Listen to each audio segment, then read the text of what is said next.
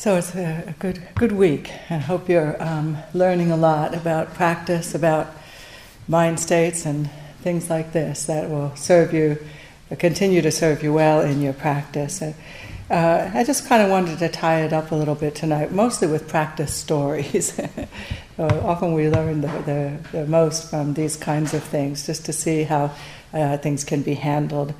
But just to start by saying that um, really I, I hope we're, we, we're very clear that the basis of practice is to do our level best to relax, to see what's happening, pay attention, look and see what's happening. And you begin to see what that requires in order to be able to pull that off. You've got to have a tremendous amount of impartiality about what you see. And that's a process in itself, isn't it? We don't just jump into practice with that degree of impartiality. In many ways, that's what gets cultivated um, through the years of practice. And it's, in many ways, it's a it's more of a player than even the relaxation and the attending. You know, something has to Uh, let go of having ideas about the way that things are and the way they should be uh, in order for us to just to get in there and look and, and see exactly how they are. So this is the rule, this is the bo- the bottom line, the whole basis of practice. And and learning about mind states is just learning, it's just trying to sort things out, just get in there and sort things out. And we need to do that in a way consistently that holds no biases. We'll learn more about the Sanya Khanda, but the, this is the, the tendency to hold biases in the mind, views and ideas. And the level of attachment to that is deadly. It's a, we have a high degree of attachment to views and ideas, and uh, do it uh, tremendously. So, uh, you know, you have to work through that and, and have, have no view, no expectation uh, about what we see, but really to see things impartially. And one of the monks put it this way, and I thought this was funny coming from a monk because they don't uh, they don't dance, but uh, they say he said that he he handles the the um, mind states uh, like they were dance partners.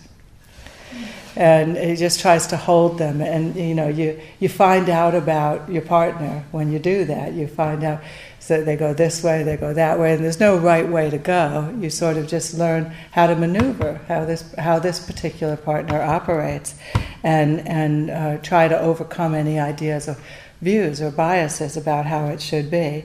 It, it's just uh, and try to get to the way that it is right now.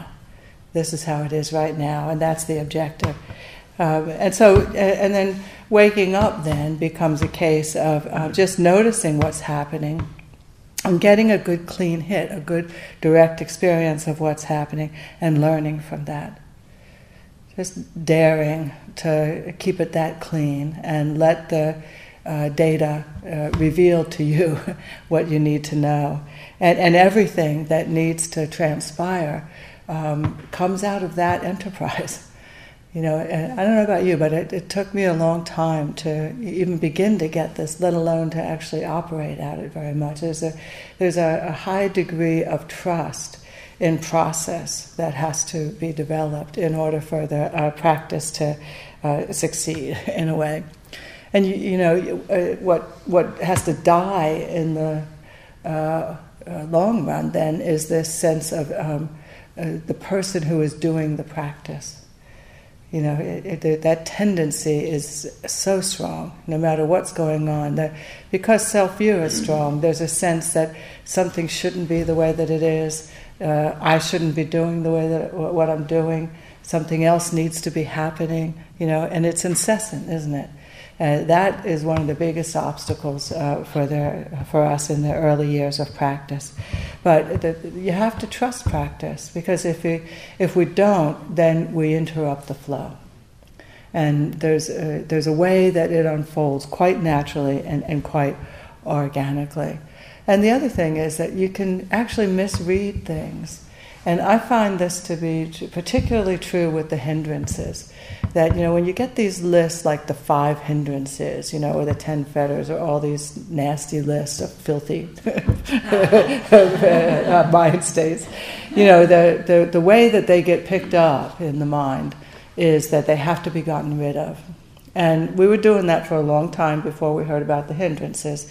And now basically you hear about the hindrances, and uh, it can manifest as just a new way to do it. New objects to pounce on, new ways not to be, things that I have to do to clean up my act, smack myself around and get rid of these things, you know. And it can be a, a very strong tendency. Uh, and um, it, it can totally interfere with what actually needs to transpire in order for these uh, hindrances to be uh, uprooted. Uh, we have to be able to stand back and, and feel them. And Uh, know, like like the Ajahn said, how, you know, dance with them, see how they maneuver, and learn from the direct experience, so that this mind can learn, it can get it that this serves us or it doesn't serve us, you know. And, and that's that's what it really comes down to. Uh, and it takes, as I said, it takes time. We have to learn to give the, the mind time to to figure out what's going on. Because, I mean, and I don't want to d- d- discount it. It may be that we're caught in a mental hindrance. That may be the case. Uh, and and if, if that is the case, then you want to know the tools. You want to know how to deal with things, and you have you. Hopefully, you're developing your tool belt and your resources and the, the approaches that you find that are most helpful for you uh, in dealing with something that's really persnickety. But it, it, it may be that we're too quick to call things hindrances that aren't full-blown hindrances, you know, that they're, they're just like, I, I began to, to see a lot of the karmic patterns, almost like their personality traits. You know, the thing, we, we pounce hard on ways that we are, that it's, it's okay. You know, it's not this horrible, difficult state that's got to be smacked around and gotten rid of, you know. Uh, and I started, I actually gave them a name. I started to call them my uh, convoluted constellations of confusion. You know, there's like these tangles, and you know, you come up against them, and you've got to be willing to hang in there and hold them long enough to see um, what's under, what's going on in there. And there's a lot of stuff. I mean, I'm sure you've seen many times where uh, some of the things that seem like blocks might actually be uh, have, have a lot of very skillful states in them, some beautiful stuff, you know, and you end up pushing it all away because uh, you, you, you're uh, reacting to the difficult stuff that's in it. So we we just want to stay open and look as impartially as we can, and, and just learn about these things and learn about working with these states. So I just have some practice stories of my own and some other people's that uh, it, I just picked one for each of the hindrances to, to kind of look at ways that we might um, work with these and, and see some of the errors in perspective that we make along the way. There's no particular order to this. Uh, uh, some of the uh, stories uh, show where there really are hindrances and you need to get in there and do something. Others are just kind of uncovering how the whole thing is happening. Uh, and some just talking about the hindrance itself. So I hope some of it's uh, helpful to you. Um, so the first one, sense desire. This was a biggie for me uh, and uh, in my own practice. Uh, I learned a lot about it when I went on my first um, three-month retreat. And this was very pretty early on in my practice um, where um, I had just been uh, meditating. I just done my first retreat like a year and a half earlier. And uh, so meditating a little, a little bit, and uh, um, not with much guidance, however, you know, just uh, going to a, a few retreats here and there over the course of that time, and then plunging into a three-month retreat. And um, I didn't, you know, I didn't know about too much about mind states and all at that time uh, either. Uh, but anyway, while we're getting, you know how it is the first night of the three-month retreat, people are all coming in from all over the world, and you, you get to know each other. You see some people you know, and I was surprised to run into a woman I know from North Carolina who's a Potter friend of mine, and she was going to be sitting the retreat. Who knew? Didn't even know she was into it. And um, she had brought with her a bunch of her, what she calls her mistakes. You know, she was, she was a fabulous potter, and she did a lot of these beautiful calligraphies on the uh, uh, pieces that she made.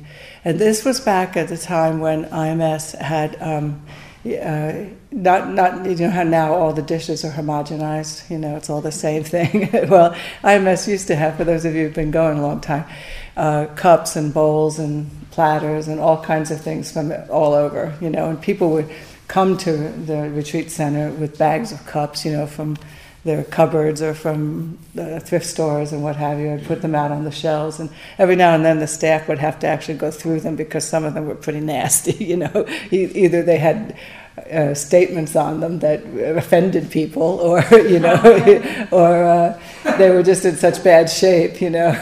You could throw somebody into a real tizzy on a three-month retreat with a, a mug that had some nasty thing on it, you know. so, uh, but anyway, so here...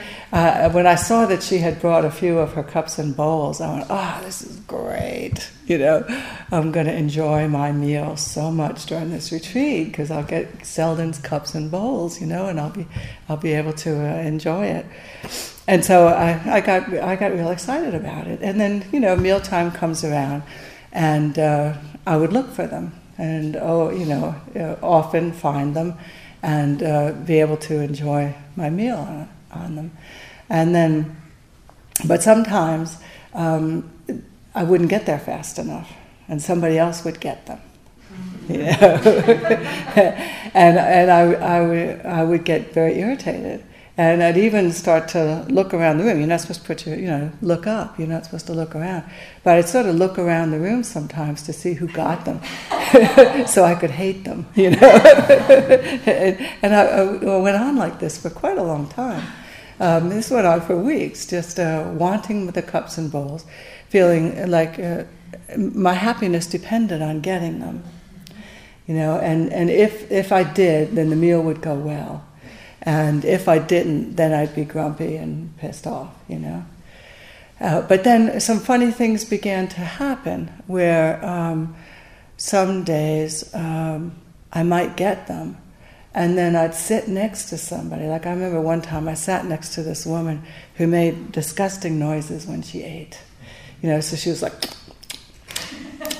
And it, it, it was like it was like ruining my meal, you know. And I had so I had I got my cup and bowl, but I, I still wasn't happy, you know. and, and and so here the you know the mind is taking in this data. It doesn't you know I'm still very much in it. Believe me, I, this is in hindsight I could see what was happening, but while it was happening, very much in it, you know. And, and so I, I, I starting to break apart this uh, notion that my happiness depends on getting what I want, you know. But still, it went on, and I, I, I so much wanted those cups and bowls. I even went through a period where uh, I changed my seat in the hall so that at the sitting before the meal, I'd be closer to the door, and I could get there faster. Or do, I even sometimes did walking meditation in the upper walking room, so that when the bell rang for the meal, I'd be one of the first ones in line. And this this way I could secure um, the, the, my happiness. Yeah? It's quite amazing, quite amazing. But then, as you do, and then this is what we can do with these things, like that you start to see it, it, it, it you know, over time, because the mind is getting more still, you're um, more objective about everything, you're able to see uh, what's going on a little bit more precisely. And as I began to, to see what I was doing and the torment of it, you know, it, um, I, I would I would just cry, like I maybe coming through the walking the, the uh, walking room and then the coat room and making that turn in front of the uh, message board where I, the, the the stacks of dishes are in sight, you know. They're just starting to come into view, and I, I can remember standing there uh, some morning, some days, and just going, oh no, it's gonna start again, all the wanting is gonna start. Just just from seeing them, I knew it was going to start coming up, and I didn't want to go through it. You know, I didn't want to experience that wanting. And so then I do what we often do. Uh, I, I started to pounce on it and say, no, you know, and call myself names. You know, you're just a greedy, piggy thing. I can't believe that you you you you're so filled with uh, this kind of wanting. You know. And so then I would make myself take um, the ugly ones. I went through, I went through a stage where, I mean, there were, and there were some really ugly ones. Like there were these dishes that were like um, turquoise and olive green, you know. And, and no matter what you put on them, it was very unappetizing. You know, you could have the best meal and it, bleh, because it, it just looked so unappetizing on this cu- on this bowl, you know, or plate. Or I'd look for the forks with the bent prongs and things like this. And I was like, that was my response. Yeah? Yeah, and, and you, you can see this. I'm sure you can relate in some way. Uh, you know, smack yourself. No, you can't have it. You can't do it. You're going to take the ugliest, the oldest, the most chipped, whatever, and and you're going to like it. You know, you're going to enjoy this meal, whether you like it or not. You know, and of course that doesn't work, does it? It just it, it's now I'm even more tormented. It's more miserable, looking less forward to mealtime than, than, than anything anything before this point. You know. But then this is going on over a period of weeks, right? You know how it, it takes time to, to see through these things, to open up the heart to what's actually going on, you know?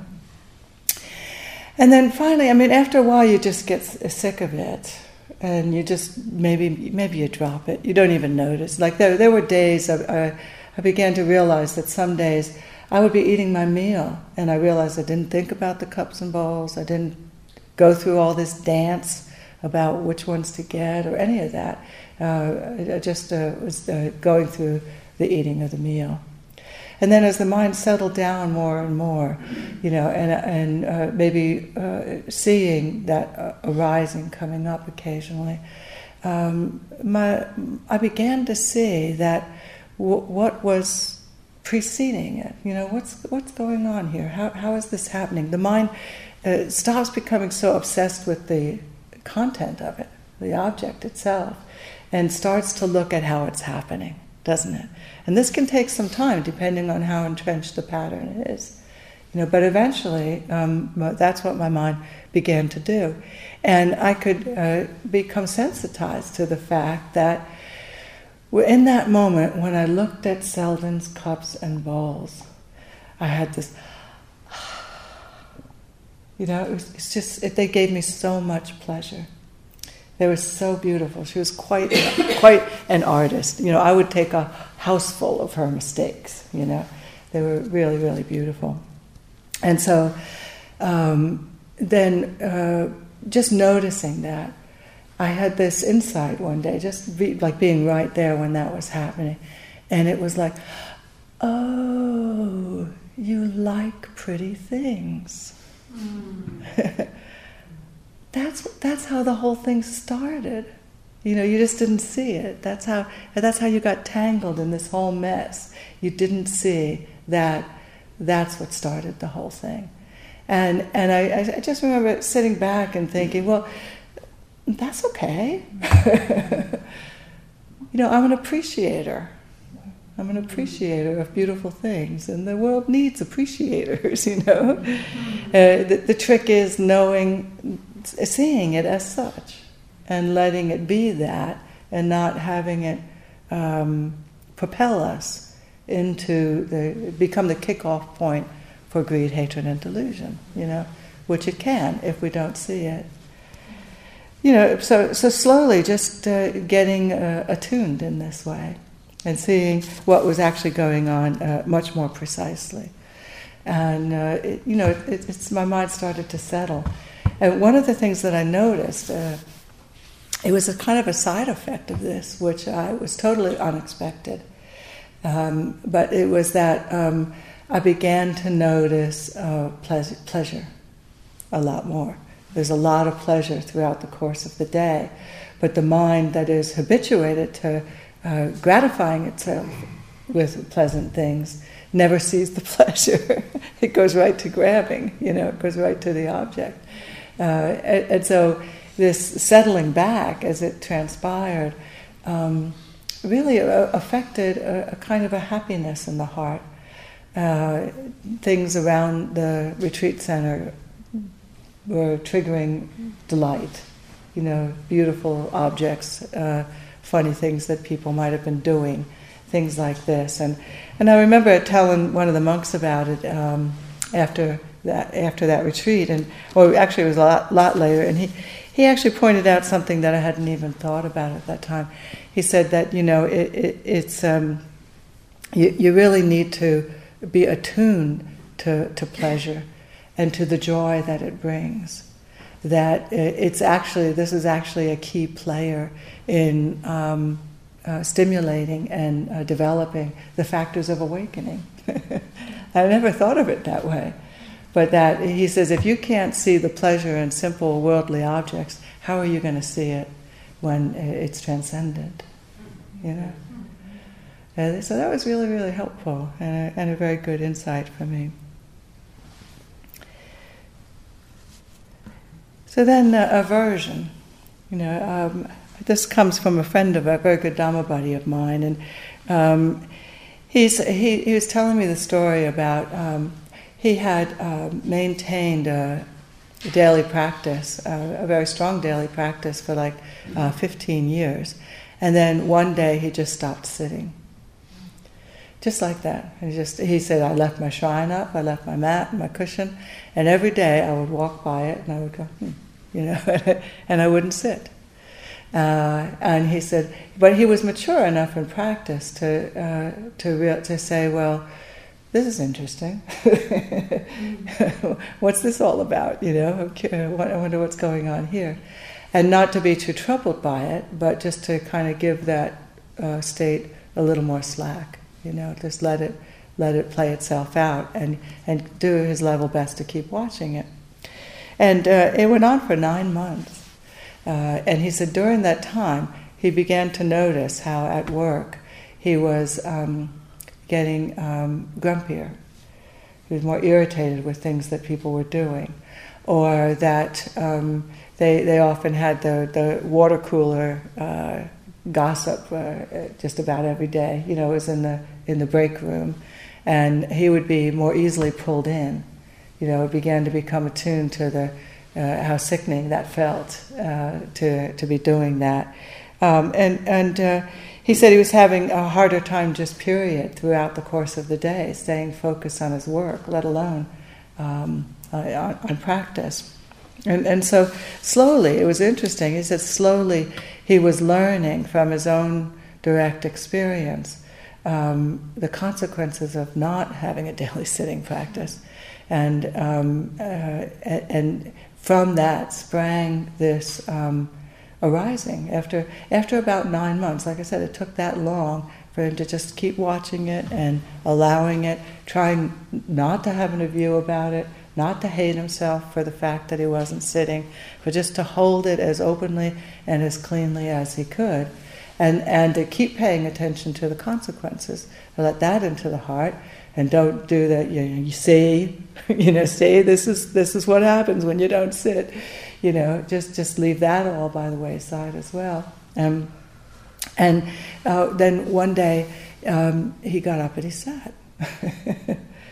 And he said it was the weirdest thing, and he wanted to talk about it. So we talked about it. We said we, we and uncovered some of the things that were going on during that time. And he was in therapy. He's coming from a very regimented family life, um, very, a lot of rewards and punishments kind of things, and a lot of shoulds in his life. And he had been working through um, the uh, anxiety that he felt around all those shoulds in his youth uh, through the therapeutic environment.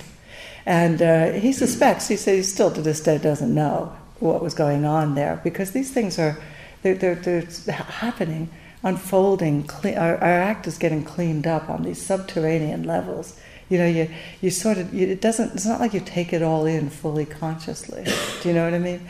But they, but shifts do take place. And uh, he said he suspects that um, uh, he, the, the practice was real, had become one of those shoulds. You know, and that and that really, um, what he the, the reasons why he was sitting were from a very superficial level. You know, he came to practice with all the good reasons, but also there were these shoulds in there. Okay, now now you've got now you're a meditator. Now you got to sit. You know, and you should do that. Um, then uh, as a result of that, you, you end up practicing for very superficial reasons. You know, the, this is this is not the, the coming from direct experience, having seen the great value of the, the meditation practice, and uh, having it come from very deep within, uh, that one wants to sit. One wants to sit. He said that it, it, it got to where the it felt like the meditation cushion had like a magnet in it. It just would start to pull him, you know. Uh, and and uh, just from allowing um, this whole process to transpire. And you know, I mentioned last night that what goes on at the, or the other night, what goes on at the first stage of awakening, and uh, how we have to um, fine-tune our understanding of the meditation practice and not be attached to it for the wrong reasons, you know, not be doing it for superficial reasons. And I think this was a lot of what he was going through.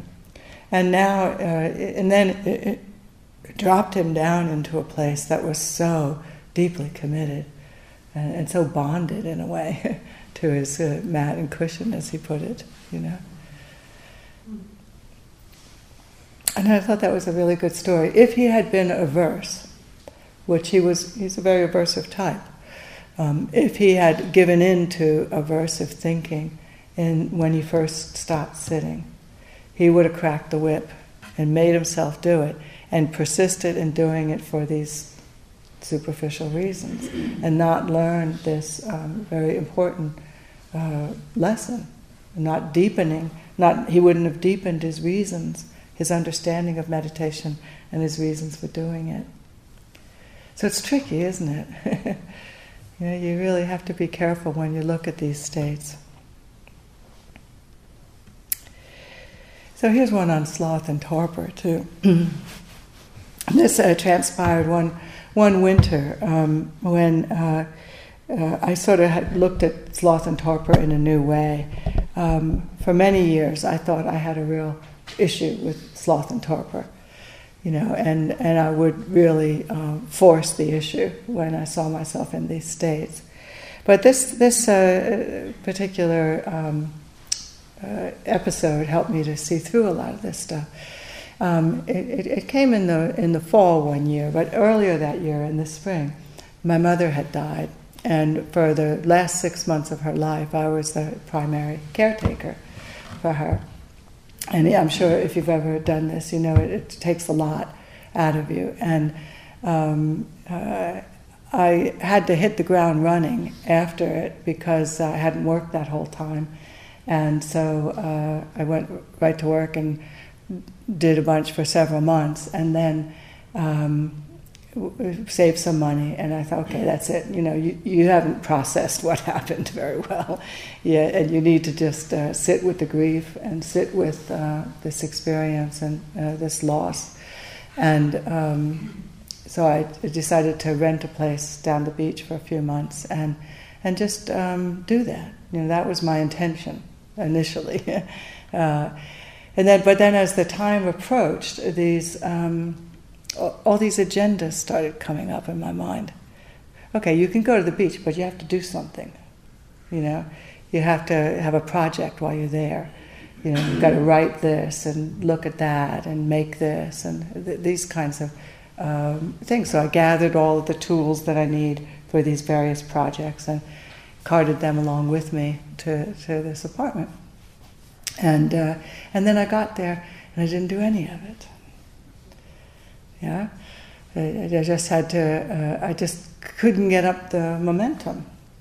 I couldn't couldn't get going on at all, and right away the mind is going like, "You lazy thing, you know, come on, you know, you're not. What are you going to do? You're going to sit here for a couple of months and do nothing, you know." Mm-hmm. You're just going to uh, waste away your time like this. And uh, I've tried to force myself to, to do these projects, you know. And it, it was it was amazing because uh, I was un- I wouldn't yield to that. It, it was uncanny because usually I do. You know, the whip starts getting cracked, then you, you stand up and you uh, shape up, you know. You get yourself together and you do what needs to be done. That's the kind of person I had been. You know, the, the the kind of person who sort of defines what kind of day you had based on what you did, you know, based on what you accomplished. You know, if people ask you who you are, you give them your job title, you know, that kind of thing. That that's the way it had been.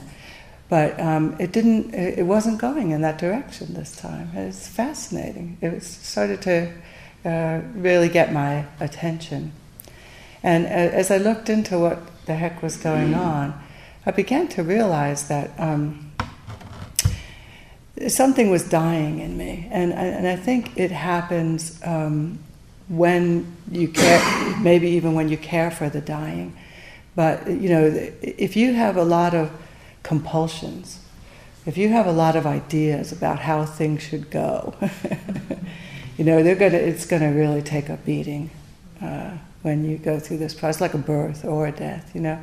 You can't, you can't manage the dying process. You can't control it, you know. And uh, it, it was particularly brutal for me when I saw at one point that I was actually uh, pissed off with my mom because she, because of the way she was dying. I wanted her to die. I wanted her to be more courageous. She wasn't brave at all. She was really crumbling under it and uh, having what they call a bad death, you know. And then when I saw myself doing that, uh, I really uh, woke up, you know, and, and snapped out of it and uh, tried and, and got more fully with the process for the last several months and just tried to um, open, open to it. And what what happens with these kinds of experiences in life is that the the old ways, the patterns that we have, take a real beating, you know.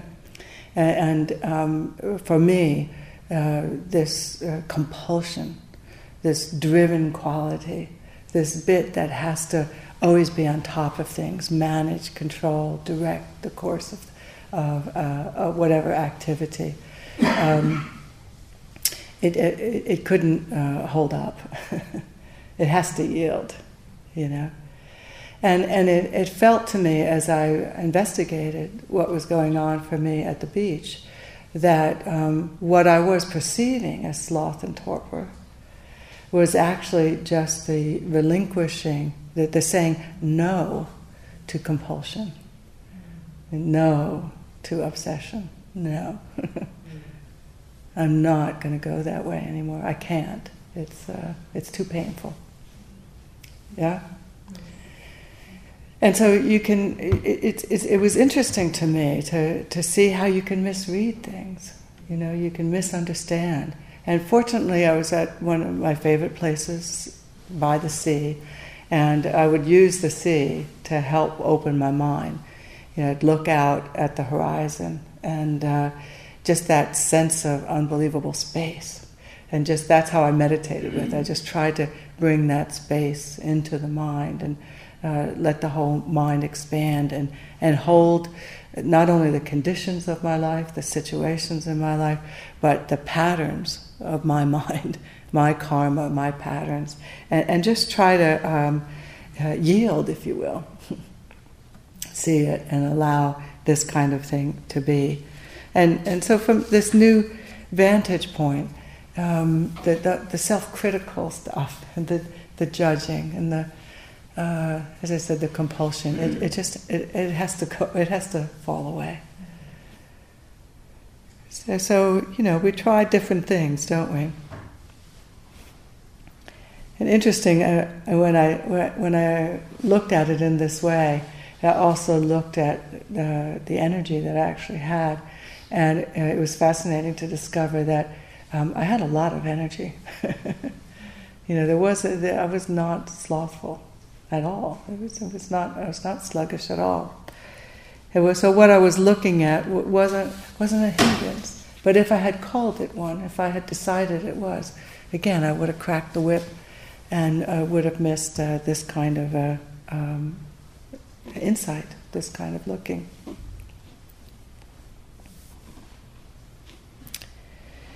So with uh, re- restlessness and worry, this is an interesting one. I mean, there, there's a host of things that we worry about and become restless about. And, and uh, much of the time, it is just restlessness and worry. Uh, you know, it, it's born out of largely not accepting things, the, the, the way that they are, or, or trying to make things uh, be stable that aren't stable, trying to make things certain that aren't certain, you know. I know I want it to be this way.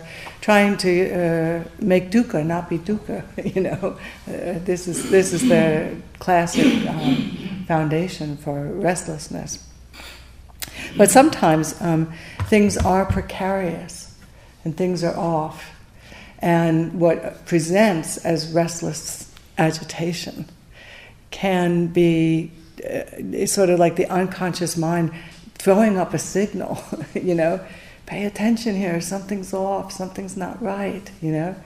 Uh, and, and we've got to be able to discern that uh, as, as distinct from something that's a mental hindrance and an obstacle.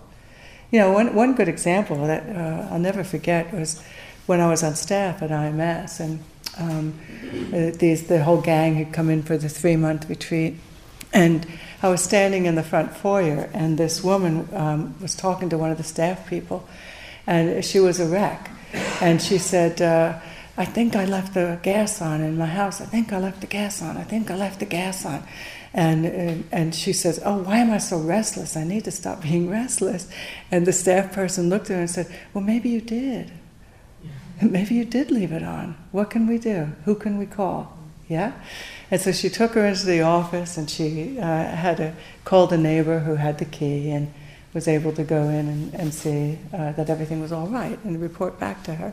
You know, but this kind of... Um, Uh, stirring. She was ready to call it a hindrance and not do what needed to be done. Now, granted, it was good that the, uh, the house wasn't about to blow up, but uh, you know, she didn't know that. She didn't know for sure. And uh, you know, a, a friend told me one time about um, a person at, at work that made him really anxious, and uh, he said. Um, Now, he was the boss. My friend was the boss. And he said, I don't know what it is about this guy, but every time I get around him, I get really nervous and anxious. And and so we talked about it a bit. We said, well, what's, what's going on? And what we were able to uncover is that um, this fellow was doing some things in the work environment that were not ethical. And um, my friend was the boss. You know, it was his job to clean this up, to address this kind of thing, and he didn't want to. And he would he went through all this stuff like resenting the guy. How dare he put me in a situation where I have to call him to task? You know, he should be more mature. Uh, why do I have to be the one? All this kind of stuff. And so every time he got around the guy, he got uh, nervous, and he got anxious and restless. And we said, well, this is this is uh, not some kind of misplaced anxiety, you know. This uh, you're picking up on um, unskillful behavior, and the anxiety that you feel is because these things are difficult, you know.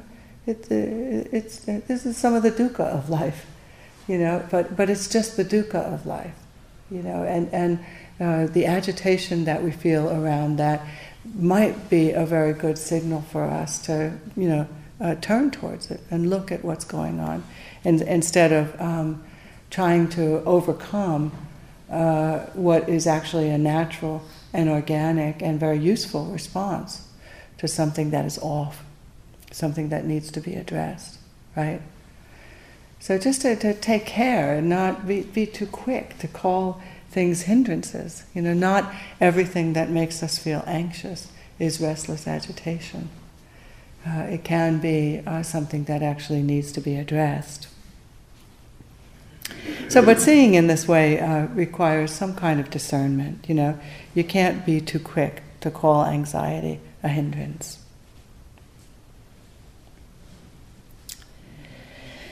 So doubt is an interesting one. Um, and um, In a way, um, doubt is a, a form of aversion or anxiety to not, uh, in relationship to not knowing. And what we call skeptical doubt, the hindrance of doubt, is when it, it sort of turns back on itself, you know, where you think there's something wrong with you or something wrong with the system or uh, a teaching or something like that because you don't understand it. You don't know, you don't, you don't know. And can't open to not knowing, can't be comfortable and careful uh, around a state that is like so ripe with possibilities, because if we can just open to this experience of not knowing. I was talking about this one time with uh, one of the nuns, and she gave me a tape uh, from Pema Chodron, who talks about this a lot, and um, she may have written about it too in some of her books, I'm not sure, but this was just from a talk that I listened to. But she um, she refers to this as, um, uh, she encourages us to recognize that in the process of uh, waking up, in the uh, the unfolding of this whole process, that the, the, there's a long time where we're in a place that is n- no longer comfortable with um, the old ways, no longer comfortable with samsara, and yet not fully embedded in or comfortable with the new ways, the Dhamma. And so some of, sometimes it, it makes us uncomfortable with certain people in our life, with certain situations in our lives, and we haven't embraced a whole new community. It, it's an awkward place. She calls it the in-between place. It, it's like things are changing. Things are tra- being tra- transformed through this process of awakening. And in, in a way, and this is my thought on it, I mean, you, if you just look at that, you, you have to know that this process of waking up is not going to be an entirely pleasant experience all the time. You know, there's going to be times when it's uh, painful and awkward and, and difficult. And, and uh, she encourages us to really be attuned to this place, because actually it's, it's not only something you should get, get not, uh, you should Uh, not get away from, you should stay with it, you know, because right here, it's actually right where you want to be in practice. She even she says it's so ripe with opportunity and potential that you might even call it the awakened mind itself, you know, because it's you're vibrant, you're alert, you're interested, but you have to be willing to um, inhale and exhale around not knowing, around uncertainty, around uh, th- this kind of thing, you know, where we, we don't know what's going on. And this is true whether it's trying to understand Dhamma, trying to understand our karmic, our karmic pattern, trying to understand somebody else's karmic patterns, you know, trying to find ways to get along.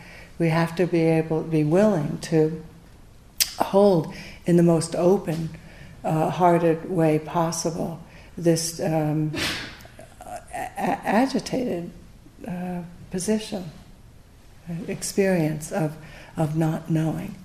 And what what we're rubbing up against really is the, the truth of impermanence and uncertainty, you know. And and the unawakened mind does not like that. Uh, the, the sense of self does not like that.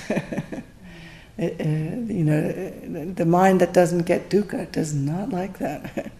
It wants things to be comfortable, it wants things to be certain and clear, it wants things to be under our control, and yet um, they aren't.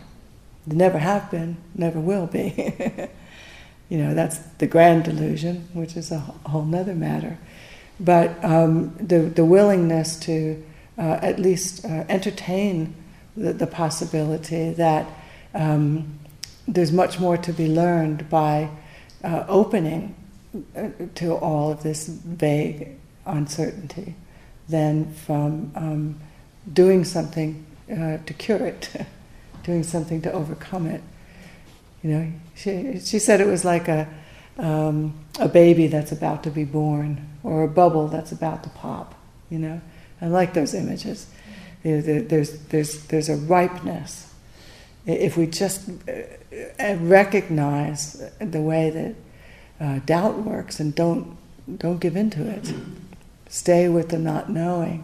Uh, then the the potential for understanding is, is at its peak, really. Uh, when when we learn how to rest in that place. So you know, I I, I see so much of the practice as a, very much an invitation to rest in that. You know, don't you? It's like, okay, I have no idea why I am the way I am. I have no idea why I keep behaving in the way that I behave. You know, I have no idea why they keep behaving in the way that they behave. but I, I'm willing to hang in here and uh, see it through, you know, try to uncover this. And just as an idea, that might strike terror in the heart, you know, it's like, ah, I don't want to do that. But but as an experience, it's it's just so exciting. You know, it's the place where Dhamma practice gets really, really interesting. When we, when we make peace with not knowing.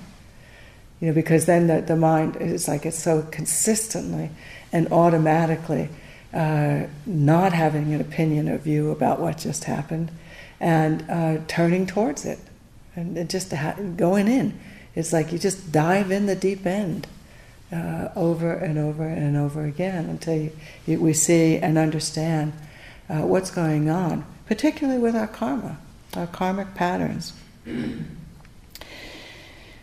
So what happens when we uh, allow uh, this not knowing just to, to be there, uh, the mind has this kind of intelligence and it begins to contemplate naturally. You know, and, and I'm sure you've seen this. I, I don't know about you, but I've just really learned to trust it.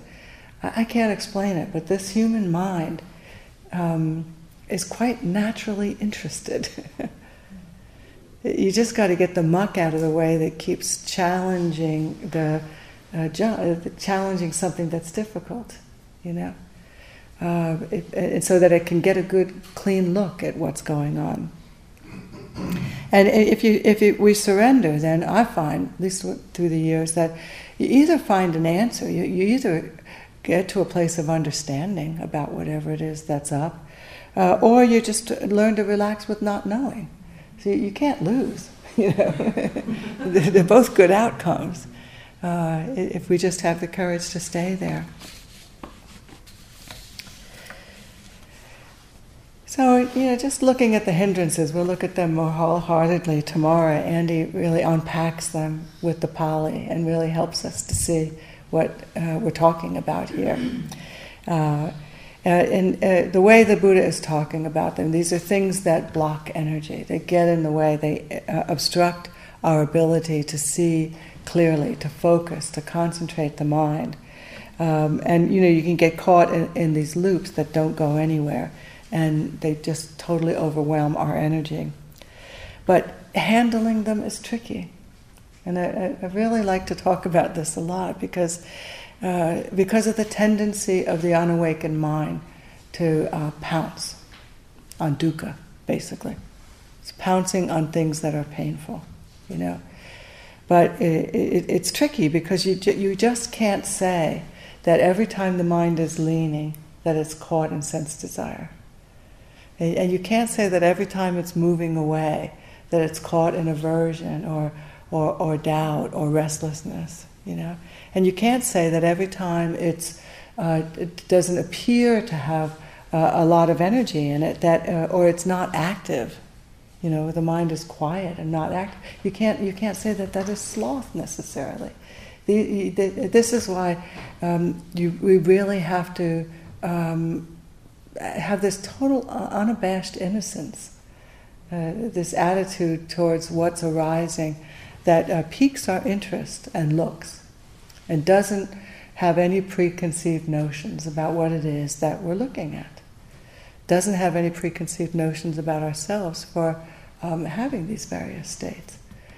Now, I don't know about you, but that to me, that's what practice is all about, more than anything, is trying to find out what it's like to be with what's happening in that way. It's hard won. you, you, you, I don't know about you, but it, it certainly has taken me, it t- takes me years, and there's certain patterns I can't do that with yet, you know. It, it just, I, I shouldn't be this way. It should be some other way, you know. That gets in there before I can get any footing in relation to it.